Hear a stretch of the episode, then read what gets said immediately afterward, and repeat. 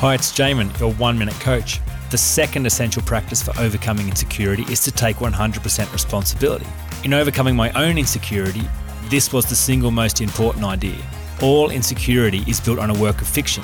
I imagined that I felt inadequate and insecure because of all the negative things said and done to me in my past. In my mind, these experiences proved that there was some lack inside me or that I was somehow not good enough. Yet the game-changing discovery was that life is not about what happens to us. Instead, it's about the meaning we place on these things. This one thought changes everything. It immediately took me out of the victim space and into the place of personal power. It turns out I didn't feel insecure because of what had happened. I felt inadequate because of the story I told myself about what each of these experiences meant about me. I created my own security.